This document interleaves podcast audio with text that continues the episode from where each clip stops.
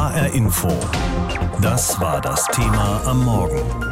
Gesundheit kontra Freiheitsrechte. Die Notbremse im Bundestag. Die Notbremse, die Bundesnotbremse. Unter diesem Schlagwort sind sie mittlerweile in aller Munde, die geplanten Änderungen am Infektionsschutzgesetz.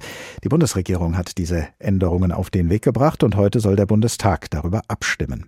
Wenn er zustimmt, wird es die mittlerweile vierte Fassung geben des Gesetzes zum Schutz der Bevölkerung bei einer epidemischen Lage von nationaler Tragweite, wie es offiziell heißt. Das klingt bürokratisch, aber dass wir uns in einer epidemischen Lage von nationaler Tragweite befinden, werden wohl die wenigsten bestreiten streiten. Die Frage ist nur, wie und um welchen Preis man die Bevölkerung am besten schützen soll. Und darüber wird diskutiert. Aus Berlin berichtet Barbara Kostolnik. Schnell sollte es gehen. Das hatte die Bundesregierung vor Tagen angekündigt und die Kabinettssitzung vorgezogen, auch weil alle noch den nüchternen Satz von RKI-Präsident Wieler im Ohr hatten. Jeder Tag, den wir später handeln, verlieren wir Menschenleben. Das war vor elf Tagen. Die Lage ist seitdem nicht besser geworden, weshalb der Intensivmediziner Gernot Marx an die Politik appellierte. Helfen Sie uns, beschließen Sie das Infektionsschutzgesetz, die Änderung des Infektionsschutzgesetzes. Wir brauchen dringend Ihre Unterstützung, dass die Lage nicht weiter eskaliert und unser Gesundheitssystem überfordert wird. Das soll nun die sogenannte Bundesnotbremse verhindern. Sie gilt verbindlich, wenn die Inzidenz an drei Tagen in Folge die 100 überschreitet und ist befristet, erklärt die SPD-Gesundheitsexpertin Sabine Dittmar. Wir wollten es wirklich klar ziehen, dass diese Notbremsenregelung am 30.06.21 wieder außer Kraft ist. Und im Übrigen gehen wir auch davon aus, dass bis dahin der Impfturbo so gezündet hat, dass sich die Lage hoffentlich entspannt hat. Noch aber ist die Lage ernst und der durchschnittliche Inzidenzwert bundesweit deutlich über 100. Das heißt laut Gesetz Kontaktbeschränkungen und Ausgangsbeschränkungen von 22 Uhr bis 5 Uhr morgens. Wer spazieren geht oder joggt, darf das allerdings bis Mitternacht. Die FDP, deren Chef Christian Lindner lautstark Kritik an dieser Maßnahme geübt hatte, ist immer noch nicht zufrieden. Es bleibt eine große verfassungsrechtliche Problematik bei dieser Frage. Und diese Frage, die wird aufgeworfen ohne dass es wirklich eine belegbare Wirksamkeit für die Pandemiebekämpfung gibt. Kritik wird auch an der Schulbremse laut. In einem ersten Entwurf sollten Schulen ab einer Inzidenz von 200 in den Distanzunterricht gehen.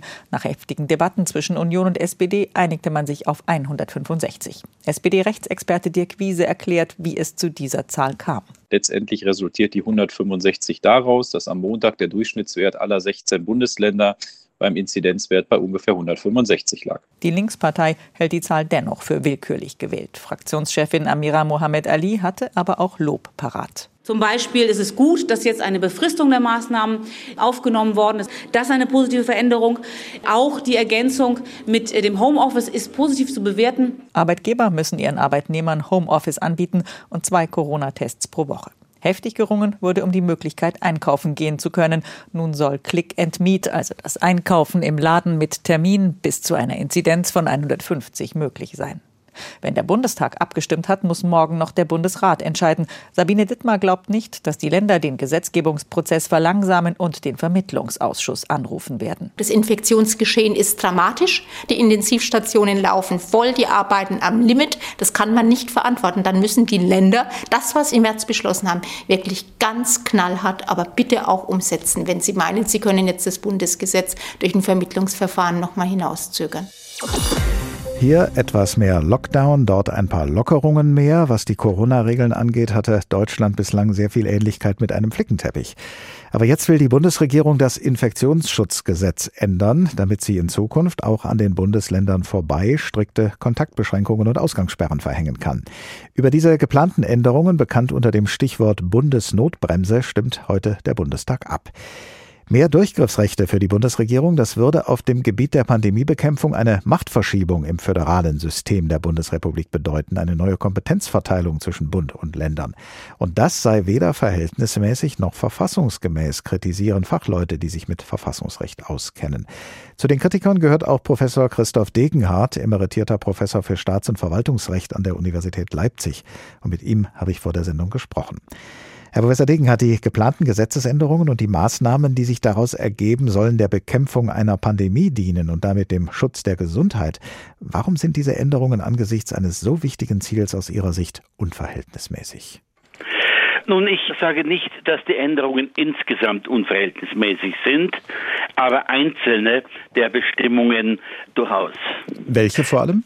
Das Problem wurde ja stets gesehen in den Ausgangsbeschränkungen, die mittlerweile aber ja doch etwas zurückgenommen wurden. Nicht mehr 21 Uhr, sondern erst 22 Uhr.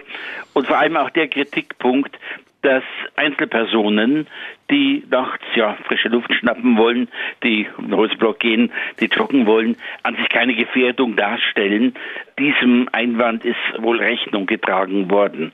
Deswegen dürfte mittlerweile die Regelung der Ausgangsbeschränkung ja soeben noch halten. Viele der geplanten Änderungen betreffen ja Maßnahmen, die an sich überhaupt nicht neu sind, die bisher auch schon vereinbart worden waren ja. zwischen Bund mhm. und Ländern. Neu ist eben jetzt nur, dass der Bund sie durchsetzen kann oder könnte, wenn das Gesetz eben durchkommt und nicht mehr die jeweilige Landesregierung eine eigene Verordnung erlassen muss. Ist das denn wirklich ein so gravierender Unterschied, von wem diese Verordnung dann ausgeht? Die Zuständigkeit hatte der Bund auch bisher, denn das Grundgesetz weist die Kompetenz zur solchen Bekämpfung dem Bund zu, in konkurrierender Zuständigkeit. Bisher wurden aber die entsprechenden Maßnahmen in diesen berüchtigten Konferenzen der Regierungschefs mit der Kanzlerin, ja, versucht im Konsens zu regeln. Nunmehr behält sich der Bund vor, das unmittelbar zu regeln.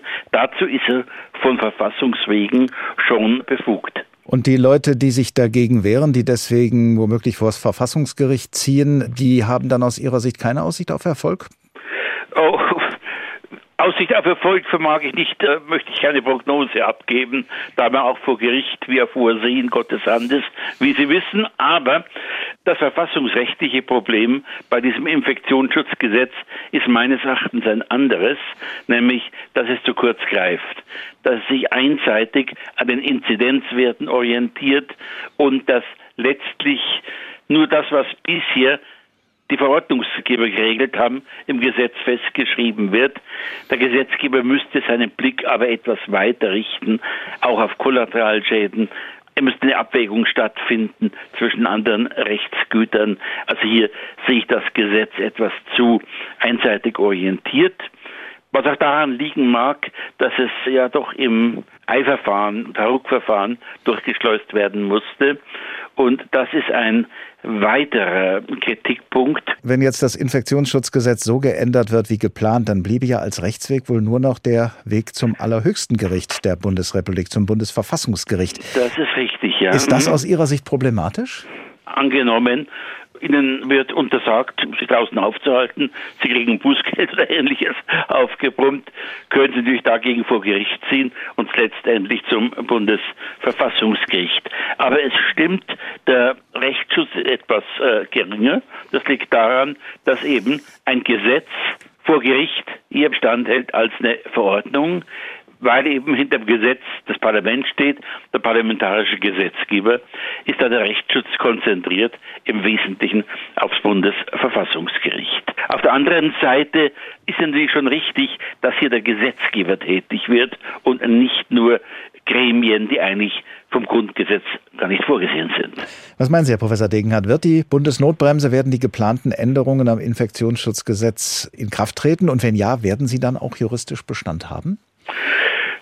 Zunächst, ich denke, inzwischen besteht wohl Einigkeit darüber, das Gesetz ja, in Kraft treten zu lassen. Also ich glaube, es wurde inzwischen Konsens erzielt über das Gesetz.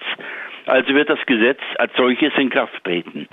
Was die Gerichte betrifft, ich denke, es würde auf der Linie der Rechtsprechung liegen, grundsätzlich die Tendenz des Gesetzgebers zu bejahen, aber im Einzelfall bestimmte unverhältnismäßige Maßnahmen zu korrigieren. Also dass das Bundesverfassungsgericht etwa das Gesetz gänzlich verwerfen würde, wage ich eher nicht zu prognostizieren. Ich denke, hier wollen auch die Richter die Verantwortung nicht auf sich nehmen und sagen, es ist hier wirklich das Parlament, das entscheiden muss und das den Vorrang hat. Sagt Professor Christoph Degenhardt, emeritierter Professor für Staats- und Verwaltungsrecht an der Universität Leipzig. Vor der Sendung habe ich mit ihm gesprochen über das Thema heute Morgen hier in HR Info Gesundheit kontra Freiheitsrechte, die Notbremse im Bundestag.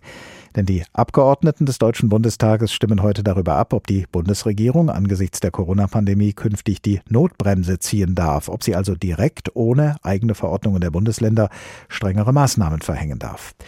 Die Änderung des Infektionsschutzgesetzes, die die Bundesregierung auf den Weg gebracht hat, sieht vor, dass eine solche Bundesnotbremse in Zukunft dann greifen soll, wenn bestimmte Inzidenzwerte überschritten sind. Aber es ist umstritten, ob der Inzidenzwert, also die Zahl der Ansteckungen, allein genug aussagt über die Infektionslage in der Bevölkerung. Und viele Fachleute meinen, es sei viel wichtiger, die Zahl der Neuaufnahmen auf den Intensivstationen in den Blick zu nehmen. Mehr über diesen Ansatz von Cornelia Eulitz aus unserer Wissenschaftsredaktion. Ärzte und Pflegende stehen am Ende der Handlungskette in der Pandemiebewältigung und viele sind am Ende.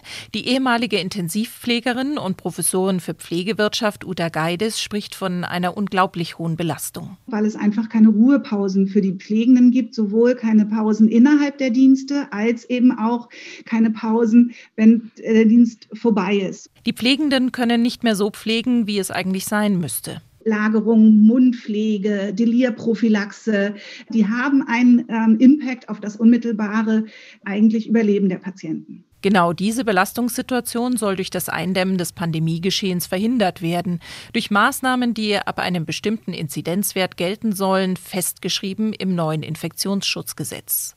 Gerard Krause ist Leiter der Abteilung Epidemiologie am Helmholtz Zentrum für Infektionsforschung in Braunschweig. Er sagt, Tatsächlich ist die Inzidenz ein wichtiger Wert, aber nur ein Wert. Und insofern äh, ist die einfache Antwort, wir brauchen mehrere Indikatoren. Gerade der Inzidenzwert steht im Moment in Verdacht, die Lage nicht gut abzubilden, zum Beispiel weil an unterschiedlichen Orten unterschiedlich viel getestet wird. Stichwort Schulen. Es werden zusätzliche robuste Indikatoren gebraucht, die nicht nur das Infektionsgeschehen abbilden, sondern zum Beispiel die Krankheitsschwere in der Bevölkerung. Ein wichtiger neuer Indikator könnten die Neuaufnahmen auf den Intensivstationen sein. Also wir haben ähm, uns überlegt, wie machen wir das konkret? Wie schauen wir nach Grenzwerten? Wie bestimmen wir rational Grenzwerte für Neuaufnahmen? Helmut Küchenhoff ist Professor am Institut für Statistik an der Ludwig-Maximilians-Universität in München. Er hat mit seinem Team für Deutschland eine tägliche Neuaufnahmegrenze von 595 Patienten errechnet, wenn nicht mehr als ein Drittel der Intensivbetten mit Covid-Patienten ausgelastet werden sollen. Wir haben hier von der Divi die Kapazitäten an Betten insgesamt.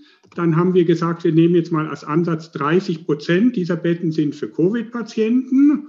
Und dann können wir daraus berechnen, was ist ein Grenzwert von täglichen Neuaufnahmen, so dass mit einer Wahrscheinlichkeit von 99 Prozent diese Kapazität nicht überschritten wird. Mit der 30-Prozent-Regel könnte Hessen rein rechnerisch etwa 40 Neuaufnahmen pro Tag verkraften.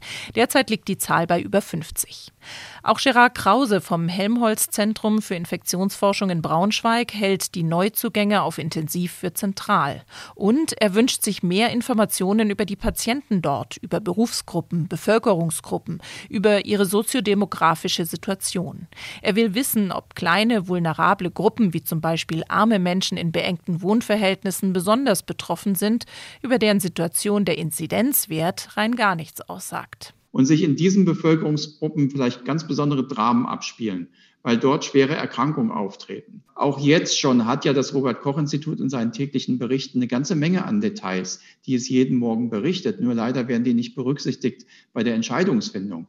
Und ich fürchte, dass wenn jetzt auch noch gesetzlich verpflichtend gekoppelt wird, dass ein einziger Wert die Bemessungsgrundlage für das Handeln ist, dann wird dieses Problem noch größer werden.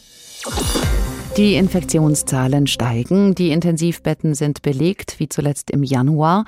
Deshalb brauche Deutschland jetzt entschlossenes und einheitliches Handeln, sagen die Befürworter der sogenannten Notbremse. Allen voran Bundeskanzlerin Merkel, die neulich bei Anne Will erklärte, sie werde der Lage nicht einfach tatenlos zusehen. Tatenlos blieb Merkel denn auch nicht. Vielmehr brachte sie Änderungen auf den Weg beim Infektionsschutzgesetz und über die soll heute nun der Bundestag abstimmen. Umstritten sind vor allem die geplanten Ausgangsbeschränkungen. Das vorgesehen, dass man in Regionen mit einem Corona-Inzidenzwert Von 100 oder mehr zwischen 22 und 5 Uhr zu Hause bleiben muss. Wieder wird also um die Frage gerungen, wie sehr die Grundrechte beschnitten werden dürfen zugunsten eines angemessenen Schutzes der Bevölkerung. Wie regeln das andere Länder um uns herum? Beispiele von unseren Korrespondenten und es beginnt Katrin Hundel aus der Schweiz. Das Pandemie-Management bedeutet in der föderalistischen Schweiz ein ständiges Ringen zwischen Bund und Kantonen. Nur am Anfang in der ersten Welle lag die Corona-Politik ganz beim Bund in Bern. Im März 2020 wurde die sogenannte außerordentliche Lage erklärt, eine Art Ausnahmezustand nach dem Schweizer Epidemiengesetz, wonach der Grundsatz gilt, der Bund entscheidet, die Kantone führen aus. Doch damit war Mitte Juni wieder Schluss. Seither gilt die sogenannte besondere Lage. Auch jetzt kann der Bund noch Maßnahmen anordnen, für die normalerweise die Kantone zuständig sind. Er muss allerdings die 26 Kantone einbeziehen bei der Entscheidungsfindung. Und das ist mal mehr, mal weniger einfach. Heftigen Streit gab es zum Beispiel im Winter über die Corona-Regeln in Skigebieten. Gegen das Verbot des Bundes hatten Restaurants ihre Außenterrassen an den Skipisten geöffnet gelassen. Mehrere Kantone ließen das zu und gaben sich offen kämpferisch. Auch jetzt, nachdem der Bund gerade weitreichende Lockerungen beschlossen hat, fordert die Konferenz der Kantonsregierungen bereits weitere Öffnungsschritte. Der Druck der Wirtschaft ist enorm. Wissenschaftler sehen die aktuelle Schweizer Corona-Politik kritisch, denn die Infektionszahlen steigen und beim Impfen geht es in vielen Kantonen lange nicht so schnell voran wie geplant. Katrin Hondel, Zürich. In England gibt es auch Unzufriedenheit über die Maßnahmen zum Schutz vor Corona. Gerade erst hat ein Pubbesitzer in Bath, einer Stadt westlich von London, den Oppositionsführer Keir Starmer lautstark aus seinem Lokal geworfen. Das Video kursiert im Netz. Er habe sein Leben lang Labour gewählt, sagte der Wirt, aber jetzt sei Labour keine Oppositionspartei mehr. Der Pubbesitzer kritisierte die Einschränkungen der vergangenen Monate scharf. Restaurants und Gaststätten waren geschlossen. Mit Mittlerweile greifen längst Lockerungen. Die Inzidenzwerte sind niedrig, die Impfquote ist hoch. Menschen dürfen draußen vor den Pubs ein Bier trinken. Die Straßen in London sind bei schönem Wetter belebt. Weitere Öffnungen sollen in den nächsten Wochen folgen. Die Lockerungen für England hat das Unterhaus auf Vorschlag der Regierung Johnson beschlossen. Die Regionalregierungen in Wales, Schottland und Nordirland haben ähnliche Maßnahmen ergriffen, ohne politische Auseinandersetzungen untereinander. Im Vereinigten Königreich gab es insgesamt nur wenig offenen Protest gegen Einschränkungen des öffentlichen Lebens. Christoph Prössel aus London. Nächtliche Ausgangssperren, Kontaktbeschränkungen, Einschränkungen im Einzelhandel. In Belgien gilt all das seit Monaten, und zwar landesweit. Ausnahmen für Gemeinden mit niedriger Inzidenz oder bestimmte Regionen gibt es so gut wie keine. Das ist bemerkenswert für einen Staat, der extrem föderalisiert ist und in dem einzelne Regionen oder Sprachgemeinschaften sonst weitgehend ihr eigenes Ding machen. In der Corona-Pandemie aber herrscht in Belgien Geschlossenheit. Regelmäßig tagt ein Konzertierungsausschuss, in dem neben der nationalen Regierung auch Vertreter aus allen Teilstaaten sitzen, also aus Flandern, der Wallonie, Brüssel und der deutschsprachigen Gemeinschaft. Dieses Gremium legt die Regeln für das gesamte Land fest, die dann meistens mehrere Wochen lang unverändert bleiben.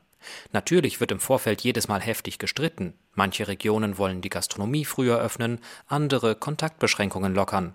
Am Ende aber steht ein Kompromiss, an dem dann auch nicht mehr gerüttelt wird. Das bedeutet Beständigkeit und die ist wichtig für die breite Unterstützung der Maßnahmen. Aus Brüssel Michael Schnader. In Spanien gibt es im Moment eher Streit, weil die Zentralregierung Verantwortung wieder abgeben will. Im Oktober hatte das Parlament in Madrid eine Art Vorratsbeschluss verabschiedet, in dem es der Verhängung des Alarmzustandes für mehr als ein halbes Jahr zugestimmt hat, bis Anfang Mai. Der Alarmzustand gibt der Zentralregierung umfassende Möglichkeiten, unter anderem die Bewegungsfreiheit im Land einzuschränken. Schon seit Oktober gilt deshalb in ganz Spanien eine nächtliche Ausgangssperre in der Regel von 23 bis 6 Uhr. Die autonomen Gemeinschaften, quasi die Bundesländer, können diese Zeiten zwar selbst noch ausweiten oder modifizieren, es müssen aber mindestens sieben Stunden sein. Am 9. Mai endet nun der Alarmzustand. Die Zentralregierung will ihn nicht verlängern lassen, obwohl das Parlament wahrscheinlich mitspielen würde. Der Hintergrund dürften wirtschaftliche und parteipolitische Erwägungen sein. In vielen Regionen Spaniens sind die Corona-Maßnahmen noch immer einschneidend für die Wirtschaft, besonders für den wichtigen Tourismussektor. Gleichzeitig schauen viele in Spanien neidisch auf die autonome Region Madrid, wo die konservative Regionalregierung seit Monaten nur moderate Corona-Auflagen macht. Dort wird Anfang Mai gewählt und die von den Sozialisten geführte Zentralregierung möchte im Wahlkampf nicht als Spaß oder Wirtschaftsbremse dastehen. Reinhard Spiegelhauer, Madrid. Das Infektionsschutzgesetz in seiner geänderten Form sieht Ausgangssperren ab einer 7-Tage-Inzidenz von 100 vor. Wir hier in Hessen liegen im Moment über diesem Wert, sowie einige andere Bundesländerkreise und Gemeinden auch. Und deshalb will ja die Bundesregierung mit Ausgangssperren und anderen Maßnahmen die Corona-Infektionen eindämmen. Und sie will das auf direktem Wege tun dürfen, mit eigenen Verordnungen, ohne auf eine Verordnung des jeweiligen Bundeslandes zu warten. Aber es gibt Kritik am Beschluss der Bundesregierung, das Infektionsschutzgesetz entsprechend zu ändern. Die FDP zum Beispiel, eine der Oppositionsparteien im Bundestag, hat angekündigt, das Gesetz in seiner geplanten Neufassung vom Bundesverfassungsgericht überprüfen zu lassen. Vor der Sendung habe ich mit Marco Buschmann gesprochen, dem ersten parlamentarischen Geschäftsführer der FDP-Bundestagsfraktion. Herr Buschmann, die Bundesregierung hat deutlich gemacht, dass es ihr bei den Ausgangssperren nicht um die Menschen geht, die nachts noch ihren Hund Gassi führen wollen, sondern vor allem um diejenigen, die trotz Corona zu nächtlichen Feiern unterwegs sind, wo ja bekanntermaßen die Ansteckungsgefahr besonders groß ist. Haben Sie kein Interesse daran, diese Gefahr zu verringern? Also wir wollen Gefahren verringern, aber äh, was die Bundesregierung will, ist ja nicht entscheidend, sondern welche Menschen sie trifft. Und das sind natürlich alle. Zweitens muss man die Frage stellen, bringt dieses Instrument wirklich etwas? Und sehr viele Wissenschaftler sagen ja auch, eine solche Ausgangssperre bringt nichts. Und dann stellt sich die zentrale Frage. Wenn wir in die Freiheit der Menschen eingreifen mit einem Instrument, das aber nichts bringt, dann ist das Instrument immer unverhältnismäßig, wie die Juristen sagen und äh, die Politik sollte die Finger davon lassen. Beschäftigte auf den Intensivstationen der Krankenhäuser sagen uns seit Wochen, dass sie Angst vor einer Situation haben, in der sie eingelieferten Kranken nicht mehr gerecht werden können. Muss nicht vor diesem Hintergrund alles versucht werden, um die Pandemie zu bekämpfen, auch wenn man vielleicht mehr Leute trifft und auch wenn man nicht genau weiß, ob diese Maßnahmen tatsächlich Erfolg hat, damit man sich eben hinterher nicht vorwerfen muss, aus verfassungsrechtlichen oder anderen Bedenken heraus Leben gefährdet zu haben? Also wir wollen doch alle die dritte Welle brechen und wir alle wollen auch, dass in Deutschland medizinische Versorgung sichergestellt ist. Deshalb kann ich auch verstehen, dass auf den Intensivstationen die Nerven angespannt äh, sind, keine Frage. Aber wenn die Maßnahmen wirklich etwas bringen würden, dann stehen sie heute schon zur Verfügung. Und es gibt ja häufig gute Gründe, warum die Landräte oder auch die Landesregierungen, die das ja auch heute alles schon machen können, das nicht tun. Nämlich beispielsweise diese nackte Inzidenzfixierung dieses Bundesnotbremsengesetz übersieht ja manchmal völlig, dass wir häufig auch clusterhafte Ausbrüche haben, das heißt auf sehr engen Raum, wo man sich die Frage stellen muss, muss man dann zum Beispiel den ganzen Landkreis äh, in Haft dafür nehmen? Und dann kommen wir zu Ihrem Punkt. Wenn das nämlich so ein clusterhafter Ausbruch ist an einem Teil des Landkreises, dann bringen die Ausgangssperren in einem anderen Teil des Landkreises ja gar nichts. Und was nichts bringt, trägt auch nichts dazu bei, die dritte Welle zu brechen. Sie kritisieren, wie Sie gerade gesagt haben, die äh, nackte Fixierung auf die Inzidenzzahlen. Aber würde es einen so großen Unterschied machen, wenn man jetzt zu den Inzidenzzahlen auch noch die Belegungen der Intensivstationen zum Beispiel berücksichtigen würde? Gibt es tatsächlich Regionen mit hohen Inzidenzzahlen, in denen es auf den Intensivstationen entspannt zugeht? Naja, von Entspannung redet ja niemand. Und ich würde mich immer auch dagegen wehren, irgendeine Lage zu verharmlosen. Aber wir sind verpflichtet, schon durch unsere Verfassung, und ich finde, es ist auch ein zutiefst vernünftiger Gedanke, nur Maßnahmen zu ergreifen, die auch wirklich etwas bringen, also von denen auch feststeht, dass sie einen Beitrag leisten. Denn sonst ist es ja nicht nur eine verfassungsrechtliche Frage, eine freiheitswidrige Vorgehensweise, sondern der Staat würde sich ja auch mit seiner Energie verzetteln an Baustellen, die keinen Beitrag leisten. Und deshalb ist es auch eine Frage der Effizienz der Pandemiebekämpfung, immer genau zu fragen, was bringt was und sich ausschließlich auf die Dinge zu konzentrieren, die wirklich etwas bringen, damit man sich nicht verzettelt. Würde man sich als Staat nicht noch mehr verzetteln, wenn man, wie das ja bisher geschehen ist, es in den Ermessensspielraum der Länder stellt, Maßnahmen umzusetzen? Wir haben ja immer wieder erlebt, dass Beschlüsse der Bund-Länder-Runde dann von vielen äh, Landesregierungen ja auf eigene Weise interpretiert und eben nicht so umgesetzt worden sind, wie das eigentlich gemeinsam beschlossen worden war. Naja, das ist einmal auch einfach ein Mangel dieser Beschlüsse. Wir haben ja gesehen, dass dieses MPK-Format schon von vornherein gar nicht in der Lage ist, vernünftige Beschlüsse zu treffen. Wir haben das bei der Osterruhe gesehen, weil einfach fachlich nicht geprüft wird, sondern da wird irgendwann spät nachts für irgendwas die Hand gehoben. Dann kehren die Ministerpräsidenten mit diesen äh, nicht selten auch unscharfen Texten zurück in ihre Länderverwaltung und dort erklären ihnen dann die eigenen Experten, dass äh, dieses oder jenes, was Sie da gemacht haben, äh, vermutlich der Weisheit letzter Schluss nicht ist. Das ist ja der Treiber äh, dieser Sache und deshalb ist es doch sinnvoll und zutiefst vernünftig, dass man die Lage vor Ort analysiert, dann mit seinen Gesundheitsämtern vor Ort, seinen Gesundheitsbehörden vor Ort spricht, mit seinen Sicherheitsbehörden vor Ort spricht, wo können wir den effektivsten und sinnvollsten Beitrag leisten, um etwas zu tun, was nicht nur symbolhaftes Handeln ist, sondern was effektive Pandemiebekämpfung ist. Und deshalb verstehe ich gar nicht, warum man glaubt, dass diese Bundesnotbremse jetzt so entscheidend ist, weil alle, nochmal, alle Maßnahmen, die in diesem Gesetz vorgesehen ist, können die Länder heute grundsätzlich schon ergreifen. Und all diejenigen, die behaupten, aber wenn sie es nicht tun, äh, sagt die Bundesregierung, wenn sie, wenn die Länder das nicht tun, äh, die Bundesregierung aber der Meinung ist, äh, sie seien notwendig, diese Maßnahmen, ist es dann nicht konsequent, von der Bundesregierung zu sagen, dann wollen wir die Möglichkeit haben, diese Maßnahmen umzusetzen?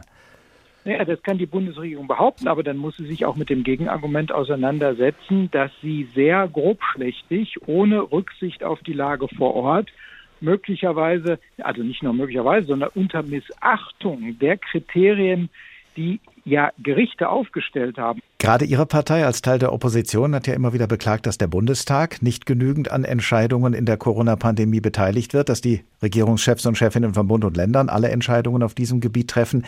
Jetzt hat die Bundesregierung den gesetzgeberischen Weg über den Bundestag eingeschlagen. Das müsste doch dann eigentlich in Ihrem Sinne sein, immerhin. Diesen Weg haben wir auch nie kritisiert. Das Gesetz ist ein Stückchen schon besser geworden dadurch, als das, was von der Bundesregierung kam. HR Info. Das Thema. Wer es hört, hat mehr zu sagen.